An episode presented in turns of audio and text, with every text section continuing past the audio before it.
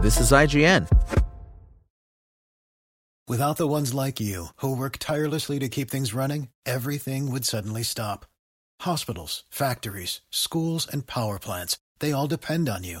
No matter the weather, emergency, or time of day, you're the ones who get it done. At Grainger, we're here for you with professional grade industrial supplies. Count on real time product availability and fast delivery. Call clickgrainger.com or just stop by. Grainger for the ones who get it done. This is IGN. Nintendo Switch sales have dropped for the second year running, and Nintendo expects further decline next year. Revealed in the company's latest financial earnings, the Switch sold 17.97 million units in financial year 2022 23, which came in below 2021 22's 23.06 million and 2020 21's peak of 28.83 million units. The console has now sold 125 million units in total, up slightly from the figure announced in February that saw it become the third best selling console of all time. These figures cover all iteration of Switch hardware, including the original, OLED model, and Lite. As the Switch is entering its seventh year on the market following two years of decline, Nintendo is expecting a further dip in sales to follow in financial year 2023 24 by forecasting 15 million sales.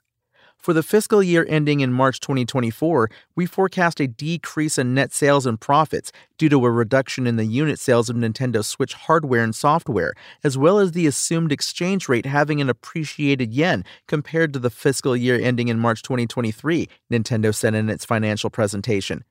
Nintendo Switch has entered its seventh year since launch, and while it will become more challenging to maintain the same sales momentum as before, our goal is to have more consumers continue to play Nintendo Switch for longer, leading to maximized sales. While hardware is on the downturn, however, several Switch games reached significant milestones by the end of the last fiscal year. Metroid Prime Remastered has sold 1 million copies since it launched in February, and Splatoon 3 followed through on its impressive launch to sell more than 10 million units, while Pokemon Scarlet and Violet have now passed the 20 million unit milestone. Spoken Layer